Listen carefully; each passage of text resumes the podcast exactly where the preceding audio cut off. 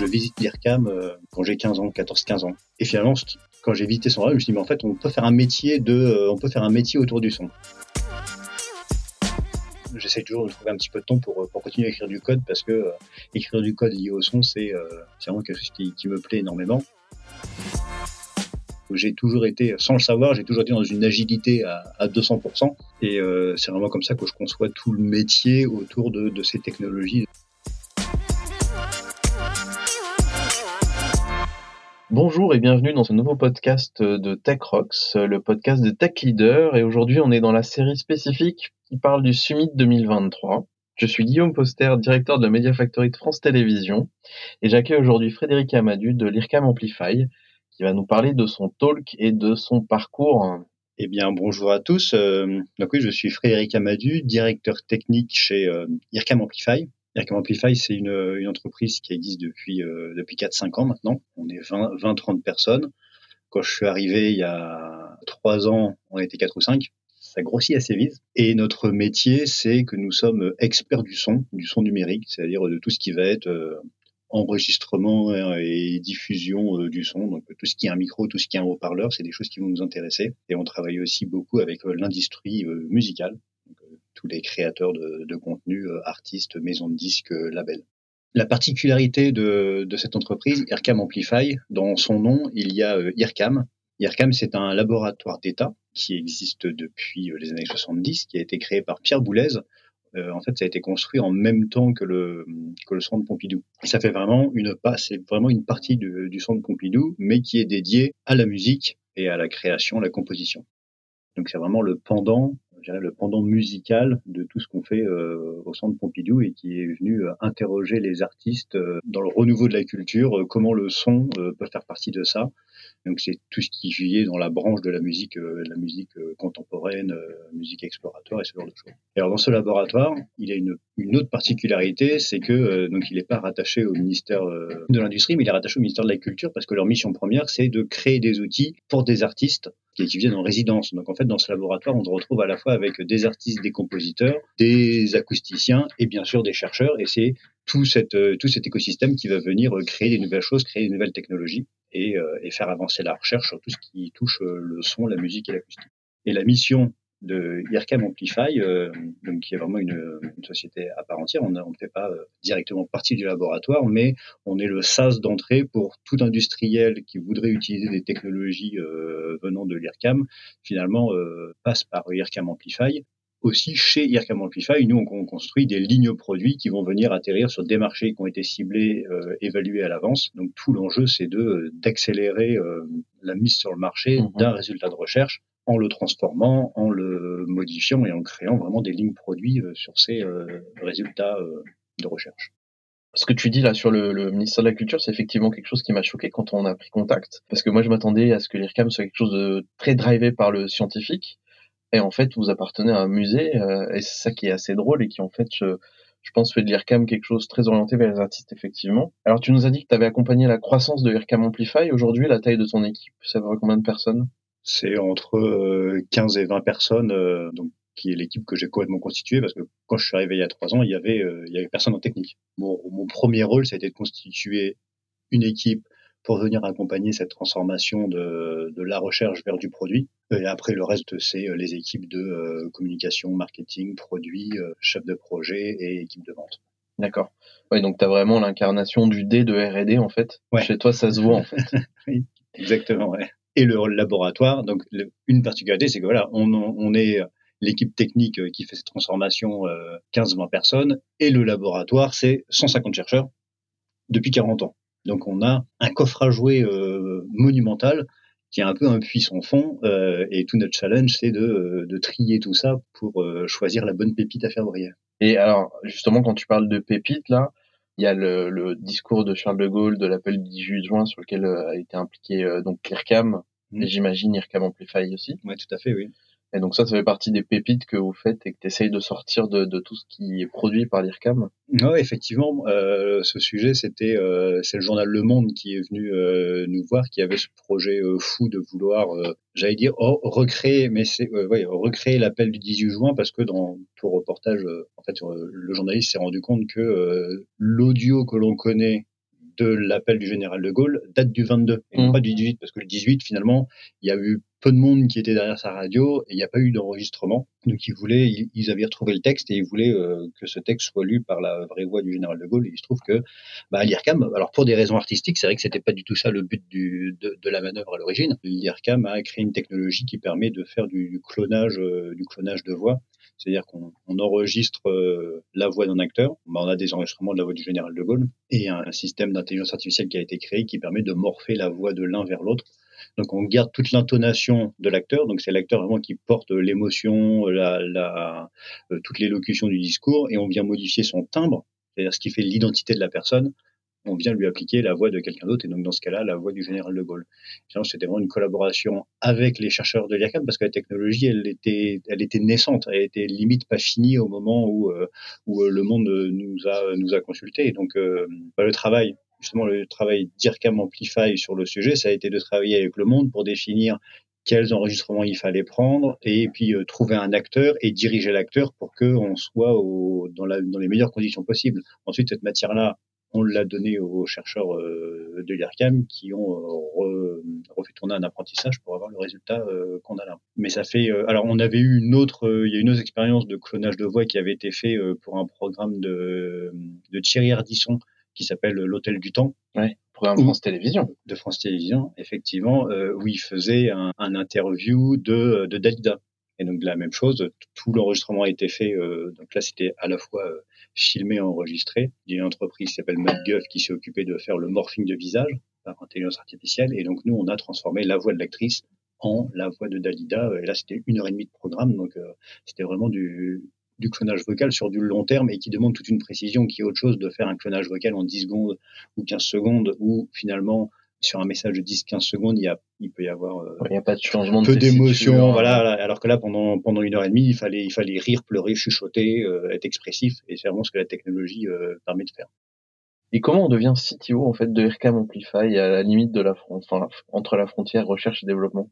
Alors, IRCAM, c'est donc comme je disais, c'est un laboratoire spécialisé dans dans la musique et le son. Et alors moi, la musique et le son, c'est euh, c'est ma passion. Et euh, alors dans mon parcours, j'ai réussi à lier euh, finalement le professionnel Mhm. et ma passion euh, sur ce sur ce sujet. Mais alors ça date de très longtemps parce qu'à 14-15 ans, euh, j'étais déjà passionné de musique. Je faisais même du piano. Euh, notamment et du synthétiseur et très rapidement je me demandais mais comment un son sort d'un clavier synthétiseur? Pourquoi quand on tourne des boutons ça transforme les sons? Et mes parents me disent ah, bah, tiens il y a une il y a un endroit il y a des portes ouvertes là euh, où c'est un peu le temple du son il faudrait que tu ailles voir ça et donc je visite l'IRCAM euh, quand j'ai 15 ans 14 15 ans et finalement quand j'ai visité son rêve, je me suis dit, mais en fait, on peut faire un métier autour du son. J'avais pas envie d'aller faire de la recherche recherche. fondamentale. C'était pas quelque chose qui, qui me passionnait. Je, j'étais plutôt, euh, alors je l'ai découvert un peu plus tard, mais j'étais plutôt passionné par l'innovation. C'était vraiment ça qui, qui me plaisait.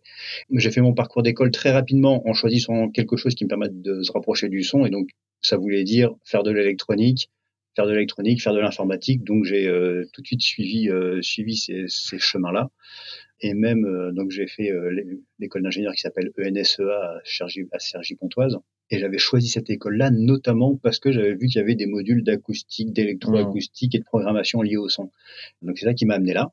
Arrivé en dernière année, il- donc on doit faire son stage de son stage de fin d'études, et donc j'ai cherché exclusivement que des endroits où on pouvait faire, Faire du du son. son à fond. Et quoi. voilà, exactement. Et donc, euh, j'ai fait mon stage dans une petite entreprise, euh, donc c'était en 2003, toute petite structure euh, qui s'appelait euh, Arcamis et qui s'appelle toujours Arcamis. Et donc là, on faisait, euh, c'était vraiment euh, le, le- faire du son, on traitait du son toute la journée. Fallait, on écoutait du son avec un casque et on commençait, il fallait faire des programmes qui transforment le son, qui rajoutent de la réverbération, qui, qui créent du son 3D, ce genre de choses. Et j'y suis resté 17 ans dans cette entreprise. Donc Oui. je suis arrivé en stagiaire et j'ai fini directeur technique euh, d'Arcamis. Et donc un, un peu, euh, c'est un peu à l'image de, de là maintenant euh, chez Amplify. Quand je suis arrivé, il y avait une dizaine de personnes. Et quand je suis parti, c'était euh, 70-80 personnes avec euh, quatre ou cinq bureaux dans le monde entier. Et donc j'avais j'ai accompagné la, la croissance euh, et la partie technique de, de cette entreprise-là. Donc en prenant des postes de bah, développeur euh, audio, de ce qu'on appelle traitement du signal numérique, euh, qui est vraiment ça, c'est mon cœur de passion. euh, enfin, même aujourd'hui, dans j'essaie toujours de trouver un petit peu de temps pour, pour continuer à écrire du code parce que euh, écrire du code lié au son, c'est euh, vraiment quelque chose qui, qui me plaît énormément. Et donc ensuite j'ai pris des postes de direction de direction de projet, puis pendant un long moment euh, direction de l'innovation et enfin directeur technique.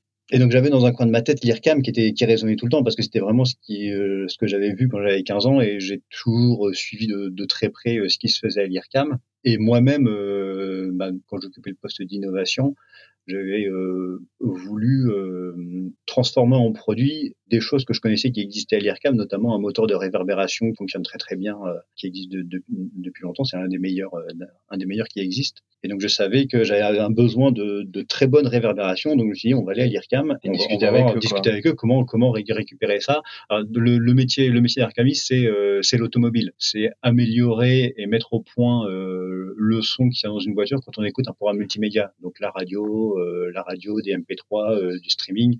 Dans une voiture, on a euh, dans une voiture entrée de gamme, on a quatre haut-parleurs. Dans une voiture haut de gamme, on a plein de haut-parleurs. Mais en fait, la voiture, c'est c'est un des pires lieux acoustiques qui existent mmh. existe au monde. C'est confiné, les haut-parleurs sont face à face, les haut-parleurs sont pas de très bonne qualité, pas placés au bon endroit. Donc en fait, il faut améliorer améliorer cette restitution sonore là. Donc c'était ça le métier. Et donc, il y avait besoin de réverbération. Donc, je me suis dit, on va aller à l'IRCAM, prendre un, le résultat de recherche sur la réverbération, les, les programmes, les codes sources, et puis on, va l'adapter, on va l'adapter à l'automobile. Ça n'était pas si facile que ce que j'imaginais, parce que la, un résultat de, de, recherche, quand il est terminé, il est quand même loin d'être un état de produit. Et donc en fait, il y a un gros travail d'ingénierie à mettre entre les deux. Et donc euh, bah, c'est le travail qu'on a dû, c'est le travail qu'on a fait à Arcamis pour le, pour le ramener à un produit, mais ça a pris, euh, ça a pris pas mal de temps. Et je découvre euh, en 2018-2019 qu'une entreprise a été créée proche de l'IRCAM, dont le rôle est de fluidifier tout ça. Et je me dis, mais en fait, c'est extraordinaire parce que c'est bien, c'est cruellement ce qui manque. Euh, le laboratoire, il y a plein de choses incroyables. Moi, j'ai voulu récupérer une technologie, la remettre au point, faire un produit. Ça a été long pour un. Et donc, euh, en fait, ça voulait dire que il y avait un, un ralentissement, quelque chose qui n'était pas fluide dans cette transformation. Et donc, c'est vraiment le pourquoi IRCAM Amplify a été créé. Et donc naturellement, hein, quand j'ai vu que la structure était, euh, était construite, qu'il n'y avait pas de direction technique, rapidement j'ai rencontré euh, la directrice de IRCAM Amplify, Nathalie Birrochot. Euh, on a vu qu'on était sur la même longueur d'onde et donc euh, j'ai embarqué dans l'aventure. Et donc c'était que j'avais parti dans ma vision de l'innovation. Là, j'avais carte blanche pour tout construire, donc définir quelle équipe construire pour, pour accompagner ça. Et finalement, il y a un gros travail à faire auprès du laboratoire de euh, bah, discuter avec les chercheurs, euh, comprendre ce que c'est euh, les résultats de recherche, dans quel état ils sont, cartographier tout ce qu'il peut y avoir parce qu'il y a énormément de choses. Et justement pour bah, pour construire des lignes produits, euh, on est une startup donc on on peut pas utiliser le résultat de 150 chercheurs pour faire un choix. Donc mm-hmm. la difficulté c'est de faire un choix, le bon choix parce que quand on le transforme, ça va prendre un peu de temps. Donc, euh, faut pas qu'on. L'enjeu, c'est de pas se louper quand on fait ça. Donc, c'est pour ça que très rapidement, il y a une équipe produit qui a été constituée, une équipe de vente pour aller analyser des marchés et définir euh, quels étaient les leviers qu'on voyait sur les marchés et ensuite aller regarder dans les résultats de recherche quels sont ceux qui sont en adéquation, ceux qui ne le sont pas et quels sont ceux qui sont très concurrentiels, quels sont ceux qui le sont moins pour définir euh, quelle ligne produit on allait construire. Ah, tout à l'heure, tu nous parlais de la visite à 15 ans de, de l'IRCAM. Est-ce qu'il y a d'autres moments qui ont structuré un peu ta carrière? Il n'y a pas eu de grands virages, ça s'est construit doucement, notamment notamment parce que euh, la société où j'étais avant, Arcamis, s'est construite, euh, voilà, s'est construite pendant 17 ans et donc euh, j'ai j'ai suivi l'évolution de l'entreprise et donc quand une entreprise se construit comme ça, on se re-questionne tous les jours en fait. Donc finalement, c'est des micro tournants tous les jours parce qu'on avait le métier avait complètement changé. à l'origine, cette entreprise elle travaillait avec des, des studios d'enregistrement, puis ensuite on a intégré, j'ai intégré des, des, technologies dans les premières tablettes faites par Samsung, où mhm. il a fallu euh, prendre l'avion, aller à Séoul, euh, aller dans le bureau de Samsung pour mettre au point euh, trois jours avant que les releases se fassent sur les tablettes. Et après, on a commencé à travailler avec Renault, puis avec Peugeot, et donc finalement, on se structure, on travaille avec des très grosses entreprises alors qu'on est tout petit, donc ça structure la manière de, de travailler. Mais c'est ce qui intéresse aussi ces grosses entreprises d'avoir des, des spécialités ultra innovantes. On est capable de, de faire des tournants assez rapidement. Donc j'ai toujours été, sans le savoir, j'ai toujours été dans une agilité à, à 200%. Et euh, c'est vraiment comme ça que je conçois tout le métier autour de, de ces technologies, de, ces, de l'innovation et d'accompagner euh, des grosses entreprises qui sont qui ont un peu plus un peu plus de mal à euh, à changer de cap euh, du jour au lendemain. C'est quoi pour toi un tech leader et quelles seraient ses qualités? Alors pour moi, un tech leader, alors moi, je vois beaucoup de la fenêtre innovation. Donc pour moi, c'est quelqu'un qui a un esprit euh, d'innovation et ouvert sur euh, tout ce qui n'est pas forcément sa spécialité. Et que Mhm. sa spécialité, moi, ce que j'aime bien dans le dans le rôle de tech leader, c'est le, le lien avec les autres entités qui construisent une entreprise, c'est-à-dire très grande communication avec euh, avec les équipes de, de direction, euh, direction management, euh, avec le produit, les sales, pour que, pour moi, le rôle du tech leader, ça va être de simplifier les messages techniques pour que tout le monde qui n'a pas de bagage technique puisse comprendre de quoi on parle. Euh, alors surtout dans des entreprises euh, bah, comme celle où j'ai été, où finalement le, le, le cœur de ce qui doit être vendu, c'est un objet, c'est un objet technique, technologique, qui, qui est pas forcément facile à appréhender. En plus, en plus c'est du son. Mhm. Le son, on le voit pas, on peut pas le toucher. Euh, c'est c'est très difficile, par exemple pour un directeur produit, de définir euh, comment il va aller vendre du son. Et donc il y a un accompagnement à faire. Donc ça c'est ce que je fais beaucoup. Mais je pense qu'il y a une, il faut avoir une très grande capacité de, euh, de simplification du, du message et de, de vulgarisation technique pour que euh, tous les membres d'un comité de direction euh, puissent comprendre le message euh, technologique et, euh, et construire les bonnes solutions autour. Donc ça c'est vu de l'extérieur de la technique. Et après, pour l'intérieur de la technique, ben, dans le thématique euh, du, du lead, c'est euh, diriger son équipe. Diriger, moi j'aime bien, souvent je dis ouais, je suis directeur technique, mais pas au sens, euh, c'est la direction pour montrer la direction, pas la direction pour dire aux gens ce qu'ils doivent faire. Quelle est la vision en fait? La vision, euh, je préfère beaucoup, je préfère largement incarner ça. Et voilà, là j'ai constitué, j'ai dû construire moi-même l'équipe technique euh, qui est là. C'est moi qui ai recruté chacune des personnes. J'aime bien les équipes qui sont euh, qui sont très autonomes. Alors, on, on, traite du son, de la musique. Tous les gens dans l'équipe sont, sont musiciens. Euh, ils sont ultra motivés par leur métier, donc ça aide ça aide à, à, à embarquer l'équipe. Mais j'aime bien euh, qu'il y ait une grande autonomie bah, pour que moi je m'occupe de la de la vision, de la direction. Et alors, dans les challenges qu'on a avec le laboratoire ERCAM, finalement, moi je passe beaucoup de temps très en amont à euh, travailler avec le directeur euh, technique du LIRCAM, euh, Vinet, à avoir une vision sur qu'est-ce qui est en train de se faire à l'IRCAM. Il y a, plein de tests et des travaux pendant trois ans, donc c'est important pour nous de savoir quels sont les tests qui sont en train de se terminer, pour savoir quelles sont les nouvelles choses qui arrivent là maintenant, quelles sont celles qui vont arriver en deux trois ans. Mais il y a aussi tout un historique qui est super intéressant, parce que pour un laboratoire, euh, une technologie qui a été mise au point euh, il y a trois quatre ans, qui pour eux peut paraître obsolète, mais pour un marché industriel, euh, c'est ultra innovant. Donc, je, je travaille beaucoup à, euh, à faire le, la cartographie de, de, tout ça et à comprendre euh, l'état des résultats, parce qu'on peut avoir des, des, résultats scientifiques, ça peut être euh, une publication, c'est un papier, ça peut être euh, un code écrit euh, dans des logiciels comme MATLAB qu'on va pas pouvoir euh, mettre rendre industrialisable tout de suite. Et puis parfois, il y a aussi, euh, il y a aussi des codes euh, dans des langages euh, plus standards, euh, Python, C, C++, qui sont des choses qu'on va pouvoir euh, plus facilement, plus facilement œuvre. Donc en fait, il faut moi que je comprenne dans quel état ils sont pour se rendre compte de la du chemin à parcourir pour pour aller construire le produit visé. Donc ça, je travaille, je travaille beaucoup sur cette partie-là. Et je travaille beaucoup à l'autre bout de la chaîne avec euh, les équipes de vente pour faire euh, toute la partie avant vente où j'accompagne euh, l'équipe de vente chez les clients bah, pour aller pour pour expliquer ce que c'est la, ce que c'est la, la, technologie. Euh, et pareil avec ces équipes produits pour définir, euh, pour définir quels sont les, les features clés de, de ce, des, des, produits, des futurs produits. Je travaille avec eux, donc je suis beaucoup en amont, beaucoup en aval.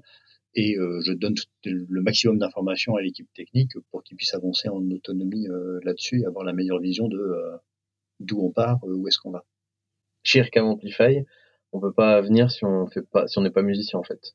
Si, si, bien sûr, c'est pas, c'est pas, c'est pas un critère de, de, recrutement, mais il se trouve que naturellement, les gens qui, qui sont intéressés et, et qui postulent, euh, très souvent, il y a la dans le CV, euh, il y a quelque part dans une ligne euh, loisir, musique, composition, musique assistée par ordinateur. C'est très, très, très régulier d'avoir ça. Est-ce que tu as des inspirations, toi, dans ton quotidien, des ouvrages, des, des newsletters qui te permettent de t'alimenter? J'en ai pas des particulières, mais euh, je c'est en naviguant au gré de euh, publications que je peux voir euh, dans LinkedIn. On peut avoir plein de plein de plein de publications, et donc je vais plutôt euh, je vais plutôt lire des choses des choses comme ça qui m'attirent plutôt que euh, viser un média ou une revue particulière. Ok. Alors après, à l'image de euh, ce qu'on disait tout à l'heure, que le, la particularité du laboratoire IRCAM, c'est d'être euh, drivé par l'artistique. Je m'inspire pas mal d'artistes, en fait, de vision d'innovation d'artistes. Euh, donc, comme je disais, moi je fais de la musique, je fais aussi de la photographie, et euh, je lis des parcours, des histoires de, de photographes, de musiciens, de compositeurs, de groupes de rock. Qu'est-ce qui a fait qui finalement ils ont innové dans, dans cette partie artistique? J'aime bien prendre ces éléments-là et les amener dans mon métier parce que finalement, on va faire de l'innovation avec la technologie. Il y a un petit côté artistique dans l'affaire, mmh.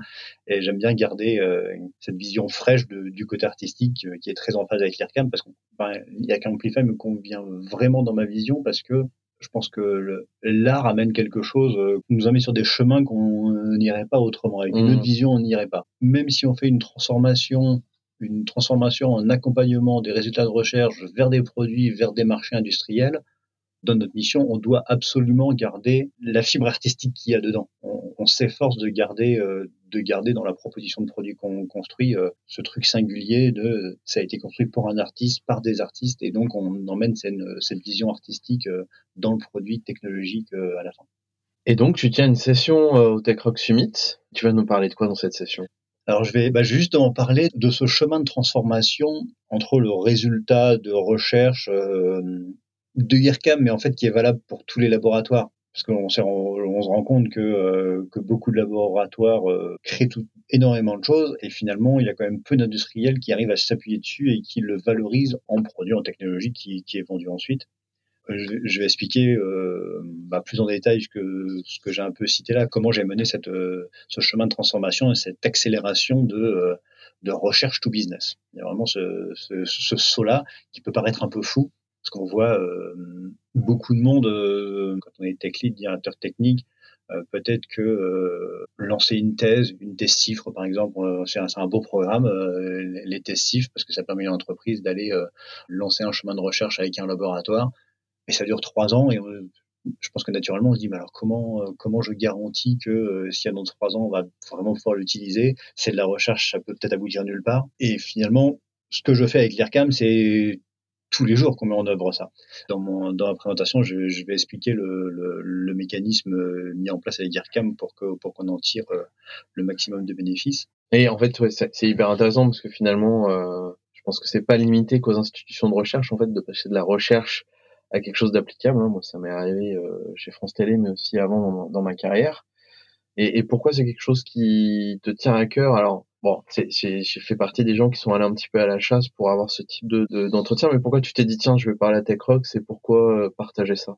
C'est une grande valeur, euh, une grande valeur euh, française finalement. La France met beaucoup d'argent dans des laboratoires, dans la recherche, dans des programmes d'aide de CIR, de CI. il y a beaucoup d'argent mis à disposition pour ça pour que toutes les entreprises françaises euh, construisent, mettent en avant des innovations euh, et fassent valoir le savoir-faire euh, français. En plus, on en a, un plutôt très reconnu qui est autour de l'intelligence artificielle. dire, aujourd'hui, il y a euh, très grosses boîtes, il y a Meta, il y a Google, ils sont venus en France faire leur laboratoire d'intelligence artificielle. Samsung aussi, il y a quelque temps, parce que il y a un savoir-faire en intelligence artificielle en France indéniable qui a été bien mis en avant. Mais donc tout ça est très bien, mais encore faut-il que effectivement il y ait bien la passerelle industrielle qui se fasse et que ce soit vendu ensuite pour que pour que ça prenne une vraie valeur commerciale. Et le chemin, bah, il n'est pas évident. C'est que finalement mmh. beaucoup se disent bah voilà il y a beaucoup un laboratoire a fait plein de publications, il y a plein de prototypes, mais euh, s'il faut 5, 10, 15 ans pour que euh, on puisse l'utiliser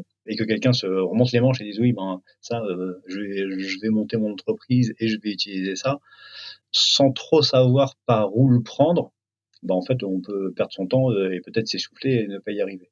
Et donc dans la dirais pratiquement la méthode qu'on a mise au point euh, à IRCAM Amplify, euh, on n'a pas réfléchi, euh, réfléchi en chambre pendant des mois puis ensuite l'appliquer. C'est vraiment en voulant appliquer cette transformation que petit à petit on, on, a réussi à mettre quelque chose au point qui qui fonctionne qui fonctionne pas mal. Donc je vais expliquer je, vais expliquer ça, montrer les, les choses qui marchent bien, les choses qui marchent moins bien. et puis j'espère que chacun pourra euh, s'emparer de, de, ce que j'ai dit pour voir comment ils peuvent l'appliquer euh, dans leur métier, dans leur challenge. Oui, je pense que c'est vraiment le, le, point en fait, c'est que ton tool s'adresse à tous les gens qui doivent euh, et qui ont besoin de faire ce, ce, passage en fait entre recherche et, mm. et développement. Je veux juste ajouter parce que je pense que parfois, je pense qu'on, parce que je, je suis déjà passé par, cette conclusion-là, on se dit tiens, on a besoin de faire quelque chose, on va pas réinventer la roue, il doit bien y avoir que, quelque chose qui existe quelque part. Peut-être qu'on le trouve, mais le chemin paraît tellement périlleux pour y arriver que finalement, on reste à faire cette technologie en interne et on va faire, on va plutôt faire de l'ingénierie. Alors, ça répond, ça répond à la question l'ingénierie, mais euh, quand on le passe par l'ingénierie très proche de la problématique technique qu'on a. On va faire l'innovation incrémentale et c'est pas avec ça qu'on perce des lignes. Il faut vraiment réussir à aller chercher un résultat de recherche fondamental qui peut paraître euh, complètement obscur et, et des fois qui répond pas directement à son besoin. Une des clés, euh, je, pour pas tout révéler, mais une des choses que je me suis rendu compte, c'est que sur le chemin de recherche d'un chercheur, parfois ce qui est plus intéressant, c'est pas le résultat, mais c'est le chemin pour lequel ils sont passés. C'est que pour arriver à leur fin, ils mettent en place des systèmes qui finalement ne sont peut-être même pas publiés, mais c'est vraiment le passage par où ils sont passés. Ils ont craqué quelque chose qui leur semble peut-être euh, simplement euh, d'une évidence, parce que c'est leur métier de tous les jours de, de, jongler avec des choses très compliquées. La solution à un produit envisagé est peut-être là. Moi, j'en ai découvert une. À l'IRCAM, ils ont fait une, ils ont fait une, une machine qui permet de séparer euh, le chant de la musique. Parce qu'ils avaient besoin d'avoir des pistes de chant seules pour faire de, un système qui, qui permet de cloner la voix, notamment pour le chant, de synthétiser de la voix chantée. Donc il leur fallait du chant seul, et donc il y a une machine qui a été mise en place qui permet de d'extraire le chant euh, de la musique. Mais ça, c'est super intéressant pour nous dans notre métier, euh, chez Amplify, euh, euh, pouvoir faire ça, euh, ça répond à tout un tas d'usages qu'on peut avoir, euh, à la fois en musique créative, à la fois en karaoké. C'est c'est pas quelque chose qui qui fait partie de forcément des, des publications ou de la de la finalité. Ils sont sur un parcours et donc être capable de voir par où la recherche est passée, ça peut être plus intéressant que de s'appuyer sur le résultat même. Et donc ça demande forcément à comprendre par où ils sont passés et aller dans le détail. Je pense que ce que tu nous décris est très intéressant et et je vais laisser quand même un peu de suspense puisque à la fin de ton talk, il y aura un événement euh, un peu festif et je pense qu'il permettra de bien comprendre euh, les fameuses pépites euh, dont tu parles et qui aura lieu donc sur la scène du Summit. Frédéric, je voulais te remercier d'être venu aujourd'hui auprès de moi pour l'enregistrement de ce, de ce podcast. Et donc on se retrouve au Tech Rock Summit 2023 les 7 et 8 décembre prochains. C'est un événement en hybride qui se passe à Paris et que vous pouvez suivre euh, partout ailleurs dans le monde. Et donc j'espère que vous serez avec nous et notamment euh, pour assister à cette conférence de Frédéric sur euh, l'IA et comment on passe de la recherche au développement. Et je vous souhaite une bonne journée.